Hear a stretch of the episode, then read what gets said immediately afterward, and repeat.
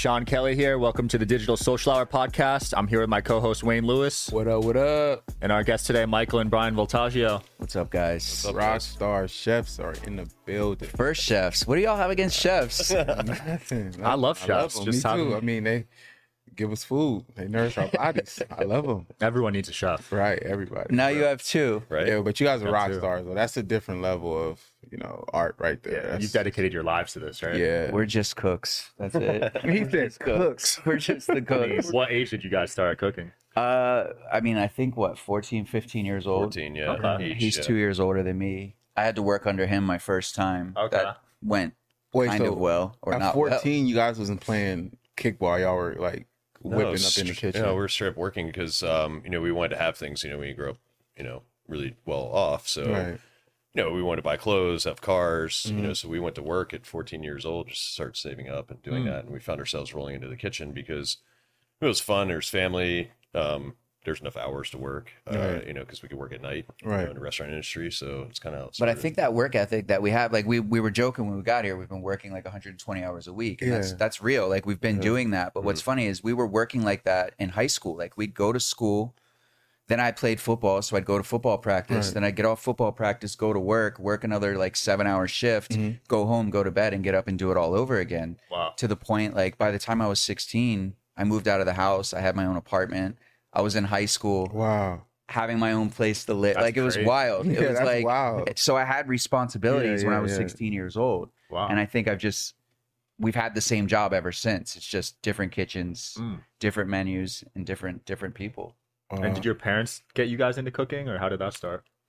I mean, food was always a big part of our family. Like, Mm-hmm. Mom made sure we sat down every day at five thirty or so and had dinner Mm. together. You know, um, you know. So I think that that appreciation for food definitely carried through in our career. I think we started cooking because money was a motivator at the time when we were Right, teenagers. right, right. But then it became a passion. Like then, then we got to a point where both Michael and I decided we're going to make a career out of this. Hmm. Um, he went off and did an apprenticeship into Greenbrier in, in West Virginia, at a pretty, you know, obviously an amazing resort and well-known uh, program. And I went to the Culinary Institute of America in New York. So we kind of like split off at that time. That's when we both left. You know, but then we hometown. still had, but uh, while doing that, had to find other ways to hustle to like Yeah. financially support ourselves. Through like Bryan was delivering Domino's pizza while he was at the most prestigious culinary school. Right. That's I would hang out in the mountains and like butcher deer in like somebody's front yard to like make enough money to get through the winter, like Mm-hmm. stuff like that, like just the grind of. And I, I- I feel like that really our work ethic is, and I keep saying that, but like mm. hard work is is what. Yeah. it takes. I mean, people mm. are like, "How did you get to do this? How did you get to do that?" And it's Mm. like when everyone else was at the bar, we were at work. Right, right. And so, So y'all had no social life coming up, pretty much. Uh, I mean, a little bit. It still fit little in some time, but not, not, not the greatest. I mean, definitely Yeah. like when we're in high school and stuff, as Michael was saying, you know, on Saturday night, we're, we're cooking in a kitchen until Yeah, 10 o'clock at night. We weren't out like, you know, at the, you know, the party after the football game. our social hour was between like midnight and eight a.m. Right. So you had to like you had to fit it in. you know? Midnight and 8 a.m. Yeah, that was, How do you and nothing fit in good that happens between midnight yeah. and 8 a.m. Yeah, it's like, yeah. That's late. What's the difference between an apprenticeship and culinary school? Well, I think for me, I just didn't want to follow the same path as Bryan. And so, and I, where he paid to go to school basically and did that, like I said, delivering pizzas. Yeah, yeah. I got paid to do my apprenticeship. And so it was Mm-hmm. like, okay, I'm going to take this route. And so you go work at a hotel. They have this sort of mapped out education or Mm-hmm. Yeah. trajectory for you to learn every station. But what was funny is I thought I knew a lot before I got there. And I'm like, oh, I'm going to this resort in the mountains in West Virginia. I'm gonna be great. I'm gonna be a star. I was like 19 years old, and like on the first day, like I was making like veal stock, and I like moved the vegetables, and this like wave of oil just went over my hand, and I remem- I burned my entire hand, Damn. and I remember like not being able to say anything because I didn't want them to send me home, or I didn't want to get sent to Yeah, like yeah. the emergency room or whatever. So I had to like hold a kitchen towel over my hand and it stuck into my burn. And by the end of the night, I had to like peel it out of my burn because I didn't Oh, want to go to my boss and be like, because I was so arrogant and cocky at the Yeah. time. And then I was like, dang, I have so much to learn right now. And so my career really started There. at that point. You know, it was like, okay, I don't know shit. So what actually broke you? Is that the moment where you had that breaking point where, damn, I gotta. I think when I was learn. pulling kitchen towel out of my hand, I was like, okay, I I have a lot to get it. learn Yeah, right now. Yeah, yeah. Yeah, that's Wow. crazy. And do you think culinary school was the right move for you? I mean, I th- I think it got me to where I am now. It opened up a Mm. door that I'd never thought that I would go to, which was New York City. Mm. Because I was upstate New York, I was able to go down on weekends and actually start to do what's called a stage, where you go in and, and work in kitchens to get Right. experience and also hopefully get a job. And I I did my apprenticeship program um, at a restaurant called Aureole. Ironically, it's a restaurant we took over here in Vegas, Mm. um, and it, where I got to meet uh, Chef Charlie Palmer, and that's that's where I kind of got my start in New York. Gotcha. I don't think I would have ever thought as a young cook coming out of Maryland, Frederick, Maryland, to to to go to New York City. Yeah. and you know think that I had a resume to get in the door. That's like a dream, right? Yeah, it, it is. I mean, it's like felt like big leagues, right? Yeah, but then at that point, though, I realized that after I've you know this this many years in, really, it's just the hard work, dedication, Yeah. and being there and, and, and willing to learn as a young cook. You don't Mm-hmm. have to go to culinary school. You don't have to do an apprenticeship program. You can if you have the means. Definitely, it's going to open up more doors. Yeah. But if you're great at what you do and you want to learn, just come knock on our door. Mm. You know? So when when when did you guys get to the point where you actually started to experiment and create your own styles and your own taste and like you know just kind of experiment with the food that you know Mm-hmm. you guys are making? Well, I think early on in our careers, we're definitely, you know, it's an ego driven sort of thing to Yeah. be a chef, right? You're creating dishes, you know, sometimes for yourself versus your guests. And I think there's been a transformation in our careers to where we are now. And it would be in like our early 30s. You know, we both had our own restaurants and like, you know, Yeah. we're, you know, trying to make a name, right? Um, now we, we take cues from our guests. You know, now we're like, what what are our guests looking for? We're more of a guest driven experience Yeah. versus being a chef driven. But it's hard though because as creatives, you you you want your creative process to inspire yourself, but Right. you have to do it in a way where you're going to inspire the people that you're doing it for. Right. And I think as you mature through any creative industry, like that's the you have to connect with your audience. Right. Or if you leave them behind, then that's a portion of the people that could have been coming in to experience whatever it is that you're trying to communicate that's to them. fact, and so I feel like once we got we started we tried to be too creative early on. Yeah. And mm-hmm. then What's being too creative? Right? well, because I feel like you you're creative for creative sake, and sometimes it doesn't translate into what you're doing, Right. and so you leave people out because you want to show them this one technique that you learned how to do. Yeah. But if it doesn't taste good, you shouldn't be doing it. Or if Right, it's not better than the mm-hmm. original dish that you're sort of reinventing, then why did you reinvent it? Yeah, and that's so, like when we talk about like retro, we have a Caesar salad on our menu, and I just posted this on my IG the other day. It was like Caesar salad was created almost hundred years ago in Tijuana, Mexico, Mm-hmm. and everyone thinks about Caesar salad. They're like, "That's Italian food." Like Yeah. it was created in Mexico. I thought that was and Italian. so sure. we we at Retro we're adding a little bag of Parmesan Reggiano churros Mm-hmm. To sort of bring those two dishes together mm. or those two cultures together in the same dish and remind people like there is history behind the food you're Mm-hmm. eating. There is a story behind it. And so like a lot of the food we're cooking now, we're trying to build the dishes off of a foundation so that we can tell those stories mm. our way. Gotcha. And so, I mean, for this project that we're doing here in Vegas, and the fact that that's the reason why we're sitting here is a couple of your your boys came in the other night and had it. Mm. Like that's what we want to happen. We want people to stumble in there and be like, "Wait, what is this? Oh shit! Wow, this is great. This is." And, and have fun and be engaged in how we sort of flip the space, how we flip the menu, and how we're telling our story right now.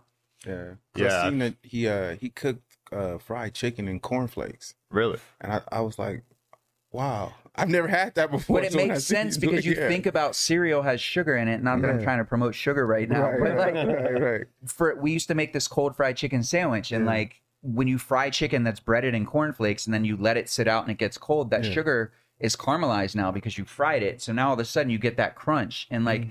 this is what i'm talking about how you know our creative process has shifted Yeah. from how do we make it obvious that we're being creative to like wait how did they how did they get it to just do that part You know? Yeah, and yeah, that's that's that's, more where our minds are at now Mm, that's awesome. Yeah. Yeah. I've heard great things about Retro, and you guys are partnered with MGM.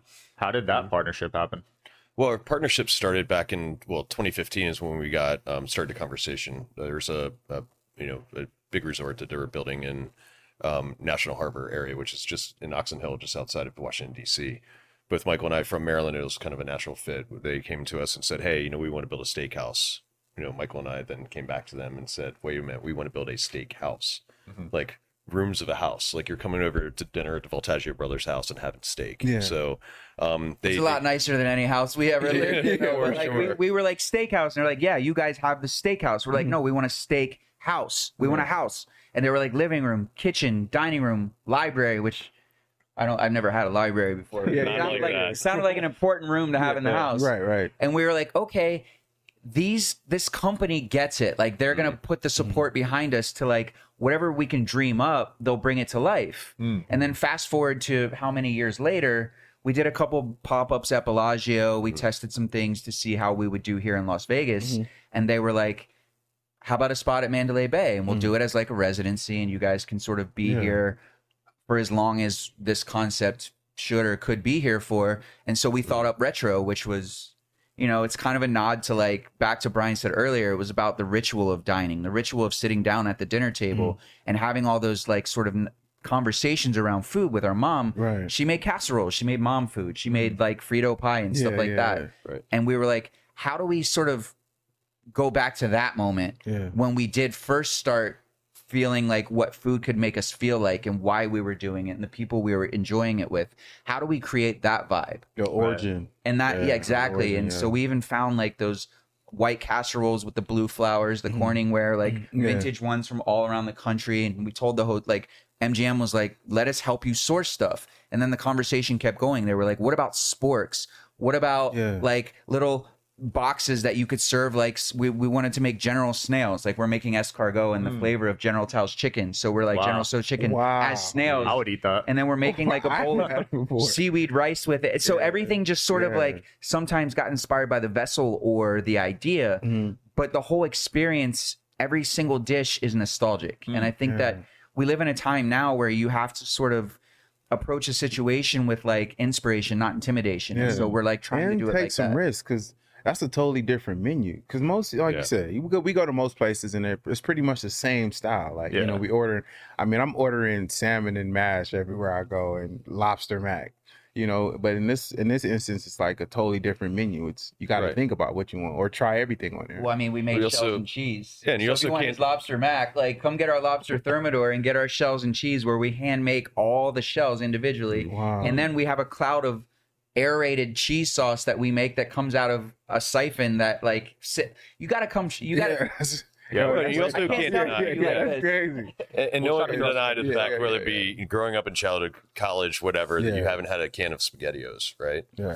And so what we've done is we've recreated that, you know, Mm. sort of childhood experience Right, we've right. had. And I'm not saying uh, I haven't not had one in a long time too, because maybe I had one a few weeks ago. Mm. but ours is different. So we do is make these, yeah, R and D, right? So we make this, you know, giant meatball that we Mm-hmm. place in the center of it, made with you know veal pork and and and really great wagyu beef. And Mm. then uh, at the table, what we do is we make all of these O's. that we hand make, you know, this pasta, and then we put it in an arrabbiata sauce, which is um, basically pomodoro with just enriched with brown butter, and then we pour that table side out of the can. So you still get kind of that feeling that You you, had, that like you know, feeling, yeah, yeah, yeah, But then when you bite into it, it's like this is the Way version, Wow. but it brings you right back to Yeah, childhood. that sounds That's great. fire. Yeah. Yeah. How important is food presentation to you guys? I think with this concept, it was less about it was more about like the vessels and like the reminders of mm-hmm. where the dish came from than like and then ironically enough like bryan and i we are the architecture of the food that we do mm-hmm. always has like some little nuance some little texture mm-hmm. some little surprise on it that like makes it look different. Yeah. like our key lime pie we're making them look like little limes on a plate and we're spraying cocoa butter on the outside that's mm. green and so we've got like three little limes on a plate and then we were like well when you eat key lime pie you eat it at the beach so let's Right. make some sand out of coconut and so the key Oh, limes are that's sitting in coconut sand and then it's mm-hmm. like coconut sorbet and then we're like what about the meringue part but like whipped up egg whites sometimes don't taste good so what if we make whipped up yuzu juice and stabilize it with a mm. starch and dehydrate it so that you get the meringue but it's guys just something that disappears on your palate yeah you hear this, Sean? but we just like you know when you have that hamster on the wheel in crazy. your brain that's like Yeah, running like this and sometimes you have to tell it to just slow down a little Yeah. bit But how, how do you guys turn that off? Like at home, like who who cooks? You or the wife? Oh, like, are yeah, you, you got- guys got to do, do chefs have to date chefs? Like, how does, how- how does this work? I mean, we definitely cook differently when we're at home. You know, more like one, two, you know, three ingredient dishes. You know, Mm-hmm. Very, Yeah. you know, more on the simple side. Things you want to eat when you're, you know, comfortable Yeah. at home. Okay. So you guys Um, do turn it off the creative yeah, science yeah, but aspect well, I mean, just because we save a lot of for the restaurants, you know, back to Yeah. like the techniques, you know, a lot of the technique early on in our career, we did it because of the, the for the technique, you know, going back to that key lime pie, that meringue we were just talking Yeah, about. yeah. We know now how to put together textures and flavors that make sense. Like we're, we're, we're looking for inspiration, going back, looking at the dish Mm-hmm. and recreating it. And yeah, we can pepper in these things because for now we're good at what we Right. Mm-hmm. do. You know what I mean? When it comes to that, I'm not saying, but you know what I mean. You know, and putting the dish together. And so we're able to, to use all of those tools we've learned over the last like combined 50 years Mm-hmm. of experience that we have and make dishes make sense. How, how At home, guys- sometimes we have to like kind of turn that part Yeah. Yeah, but you know what I how, mean? how, how do you guys actually um you guys even do you guys ever worry about will this resonate with the consumer like Mhm. is this going to be good to them how do you guys decipher like is this the play or is this not the play should we just keep it original like how do you, I think how you that balance question the risk is is the best question because Yeah. I think being able to do that part Mhm. is is what made us is it's what makes retro make a lot of sense. Right. Because we did ask those questions. Because we knew who our audience was sort of going to be when we came or who we were going to go after. And it wasn't just a select group of people. Right. we wanted to get everybody. Mm. we're like how do you create a concept that's going to leave no one behind? Right right. Whatever reason you're in Las Vegas, whatever occasion it is, whether you're with your kids or you're a bachelor party or whatever it is, how does this concept how, how do you make it attractive to everyone and accessible to everyone? right And without breaking the bank too. It's like maybe we make all these intricate things and we put them together in a way that's like where it's connecting to a dish or something they've had before, but also put it in the middle of the table so everyone can share it. So you're now not like committing to this one dish. This is mine, and everyone Right. just like mm-hmm. Family style. that's yeah, mm-hmm. it's family style. But so then we were like, well, the vessels need to like lean into that part of the experience as well. Gotcha. And so even the plate when you sit down in front of you is a ceramic paper plate. Looking like the like the old flimsy white paper plates that you would have at a backyard fire. Barbecue. that's dope, that's dope. We're like, these are the plates that you eat off of, and the Yeah. food's gonna hit the middle of the Yeah. table. And so we thought we tried to think about every single thing, but we also turned the space around in two weeks' time yeah. yeah and the insane. fact that the hotel i mean everyone from their creative team to their like techie digital like i don't know all the different departments Yeah. but i would say it was all hands on deck even down to like sourcing the plates a lot of it came from dead stock that they And took out of service weeks. from old hotels in mm-hmm. vegas sweet Wow. I mean, there's there's a lot of planning leading up to it. I mean, we started really in March, you know, getting ready for this with you know countless meetings, you know, on, mm-hmm. on Zoom and you know Teams, and you know that part. The fun part about that was was seeing the enthusiasm of the team. Mm, like it was yeah. it was a meeting that everybody wanted to log on to, right. right? That's You weren't dreading. So yeah, Yeah, yeah, so every week it was just like there was something new. There's a new idea. There was a you know a, a it- it- biggest thing I think that we are worried about was how we were going to take an existing space and transform it and make it ours. The art team just Mm-hmm. did an incredible job because everybody knows that iconic wine tower that's there, right? It's been mm-hmm. there for 20 years when it mm-hmm. was a former space. Now what they've done is they've basically made it into a museum piece. Like it's a curated piece of like everything you would find, like you know, um, inspiration of, of of you know items like you know Nintendos and skateboarding and things we kind of grew up with, you know, back in the 80s and the 90s. And it's so there's four sides of this thing that you know you want to go in and see it and walk all the way around it and take photos of it. And so um, it's just it, it was just an incredible transformation. So yeah, there's a lot of planning, but then when it when we hit the ground and the work had to start, it's two weeks th- it was two weeks. it was two That's weeks, quick and we filled all of those hours of every Yeah. day for sure. Why do you yeah, think a lot of restaurants fail? Oof. I mean, a lot of it is obviously, you know, with with what's happening with the economy in general now. When you think about it, you go to the grocery store, you see the cost of food has gone up, the cost of labor, Mm. ju- just for the home cook. But now apply that to the restaurant, and then add the occupancy cost, the labor costs, all the other things, and you're taking a you're talking about a business where if you had a 10% margin, you're celebrating. You're like, yeah, we put 10% to the bottom line. Right. Well now as things get more expensive that 10% turns into 5% turns mm-hmm. into 0% turns into negative percent. Mm. And so all of a sudden it's like restaurant prices haven't really been able to increase in a way like everything else. Right. you go to the store and you're like oh this steak used to cost $5 a pound. Now it's $15 a mm-hmm. pound.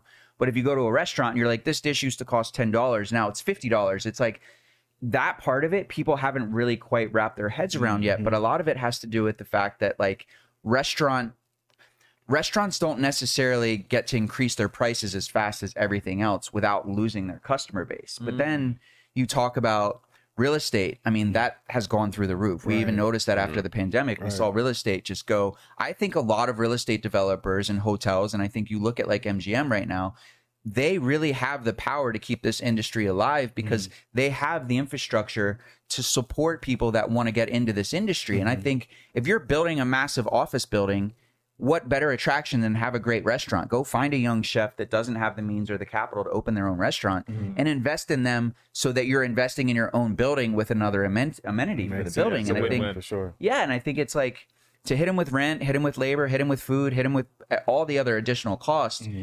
It's getting harder and harder for restaurants to not only survive, but to do it at a level that people expect you to do it at. Gotcha. Yeah, I was upset when Chipotle raised their prices. But it, it, back to that, I mean, I remember cooking in New York in, in late '90s, early 2000s, and you know the price of a three course menu, like on average, is like ninety dollars. Right. Yeah.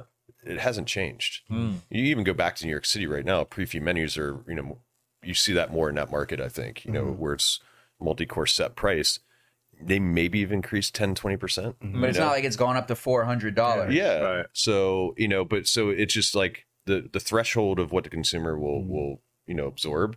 Yeah. It's just quite not there for the the rate of you know our costs going up. you Mm. So know, how do you guys mitigate your losses when it comes to the shifts in economic times and I think you have to listen to your customer base and you have to react. You know, Right. people are always like, "Well, do you read Yelp or do you read these things? Do you read these platforms where people are talking about Right. you? Mm. You shouldn't read it because you'll get upset." right? But I think you have to because you have to look for consistencies in the threads. And if you start to see things that are repeated, mm. you have a responsibility to react to that and correct that. Mm. Oh, And I so think you actually read the Yelp oh, review. Oh, I to, do it to look for those consistencies. If somebody's ah. like the I'd mashed potatoes are too salty over and over Yeah. again, then it's my it's my job to Yeah. go taste the mashed potatoes and talk to the person in charge of that and say, "Hey, we got to dial back the salt." Wow. 12 people have said that the mashed potatoes are salty.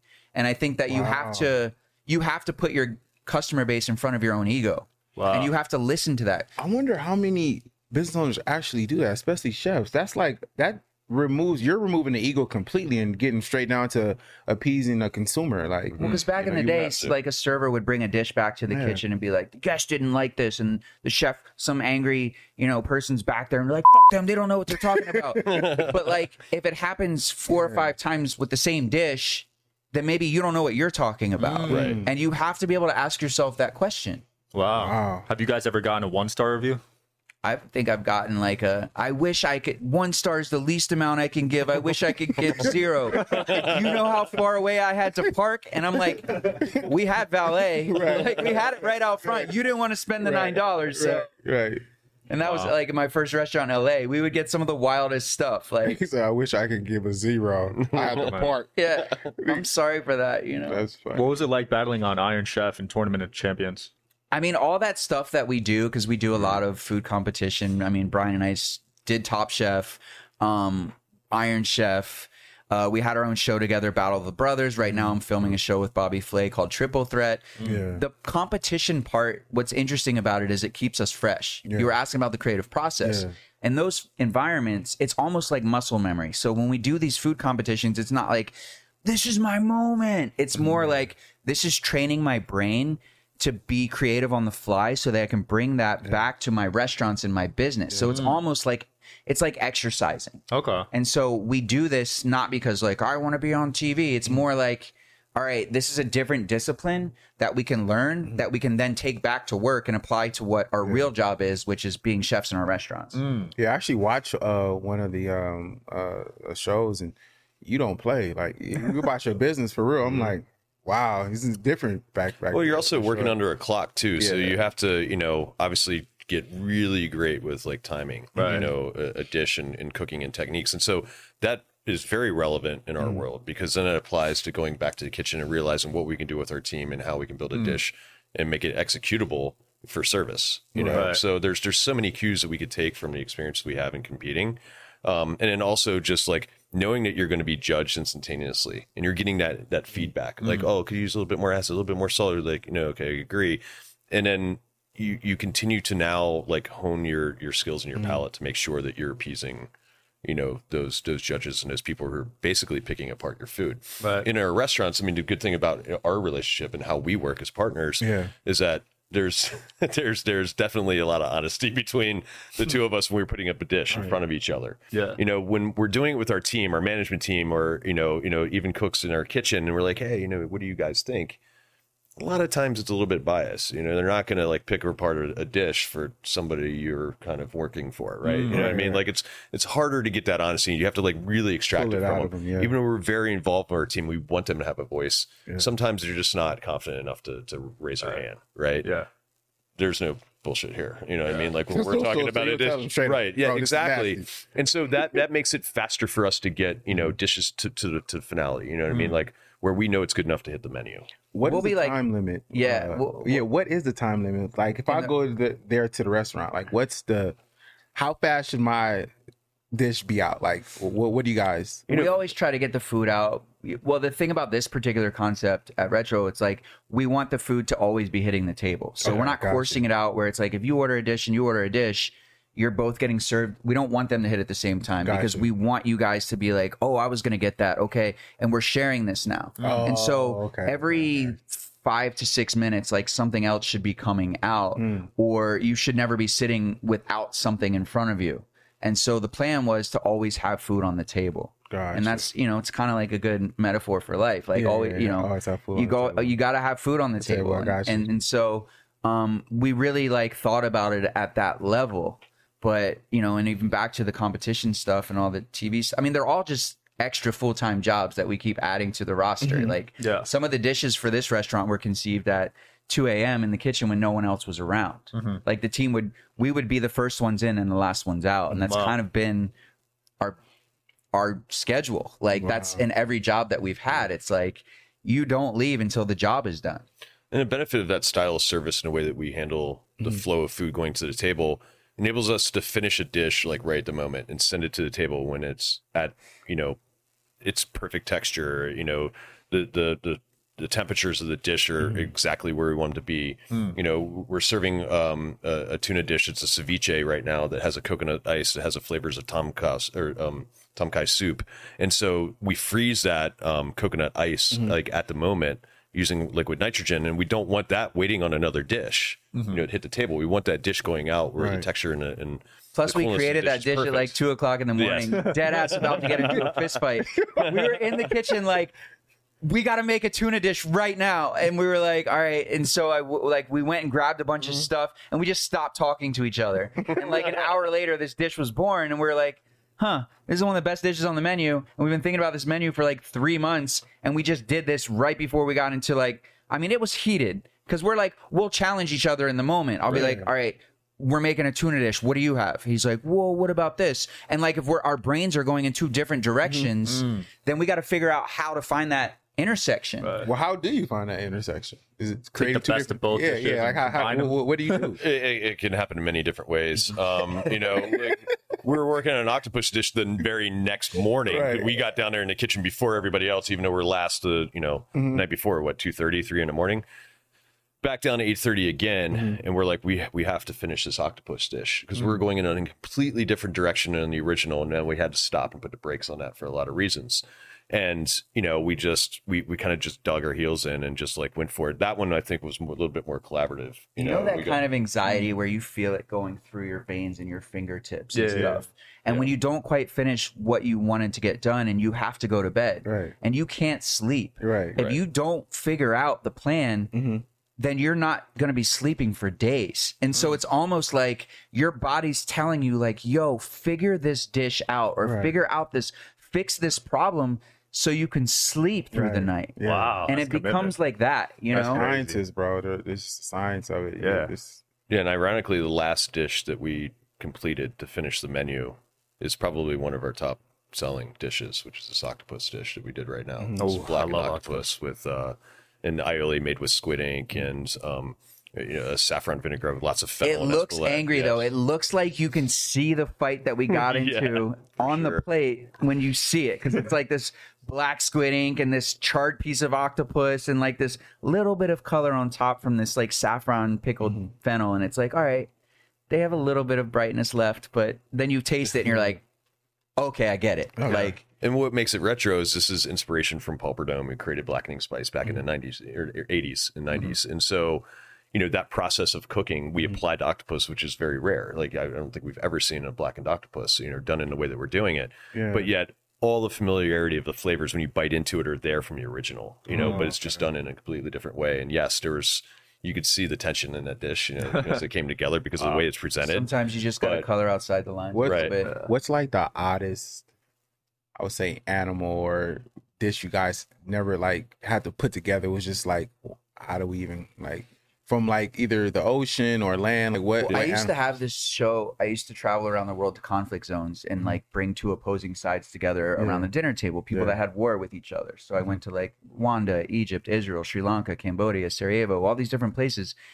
When I was in, I think it was Cambodia, there was this woman on the side of the road selling pig parts, but like this little boiling cauldron of pig parts. And she was like, First the eyeball, so I ate that, and the Ooh. juice like squirted in my mouth. I was having like a moment, and then it was like, and then it was like pig roof of mouth is what she called it. So if naturally you take your tongue and lick the roof of your mouth. Right. Imagine someone handing that to you and being like, "Try this," and you put it in your mouth, and you just think about that part of the animal because the pig roof of there was no other name for it. It was pig roof of mouth. So that was, I think, the what you put weirdest. on the menu? That was the weirdest thing that I'd ever eaten was pig Wow. roof of mouth. Oh, tarantulas too. I ate. I You would ate tarantulas? uh-uh, yeah, yeah. Not me. Never Not again. spiders.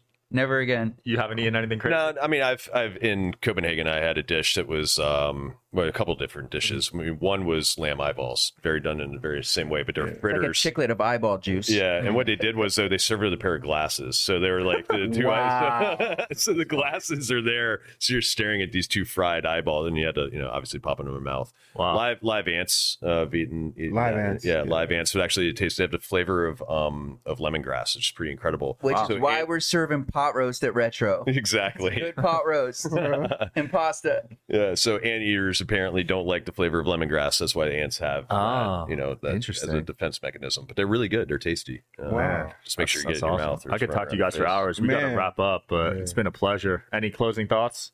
Just Yeah. come to Retro. I mean, we ended up here because you know one of your homies came to the restaurant and put this together, and I think that Mm-hmm. that's the story that uh, we hope this restaurant helps us tell. And you guys Yeah. should pull up. Like that's it. He said it was a top five meal all time. Yeah, yeah. So So- he said they got sixty percent of the things that were on the menu. You tried everything on there. So That's it's fire. incredible. I just think Las Vegas is. I, it's the, the most exciting food city there is right now, just mm-hmm. because of the resources that we have here to do things the right way. And I think that there's going to be a lot more restaurants coming to Las Vegas. That I, I think it'll never stop here.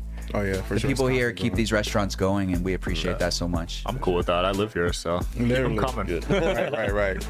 Go all the Wayne, Guys can follow me on Instagram at the creator. Sean Kelly, Digital Social Hour. Thanks for tuning in, guys. See you next week. Peace.